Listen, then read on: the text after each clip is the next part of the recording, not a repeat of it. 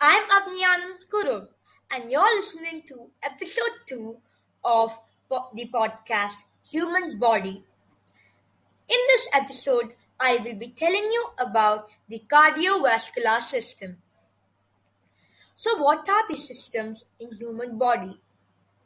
A system is an organization of varying numbers and kinds of organs, so arranged that together they can perform complex functions for the body.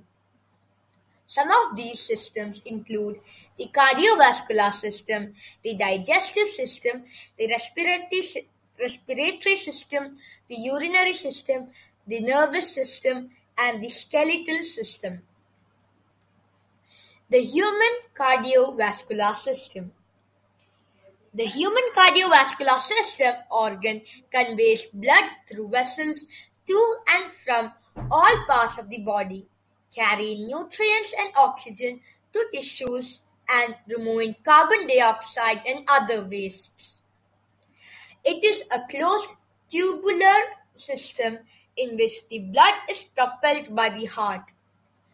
Two circuits, the pulmonary and the systemic, consist of arterial, capillary, and veins.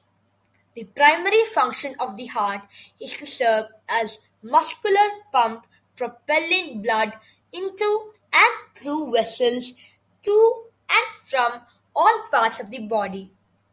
The arteries, which receive this blood at high pressure and velocity and conduct it throughout the body, have thick walls that are composed of elastic fibrous tissue and muscle cells. The arterial tree, the branching system of arteries, terminates in short, narrow muscular vessels called arterioles, from which the blood enters capillaries. These thin microscopic capillaries are permeable to vital cellular nutrients and waste products that they receive and distribute. From the capillaries, the blood, now depleted of oxygen and burdened with waste products, moving more slowly and under low pressure, enters small vessels called venules that converge to form veins, ultimately guiding the blood on its way back to the heart. That's all for this episode. Thank you.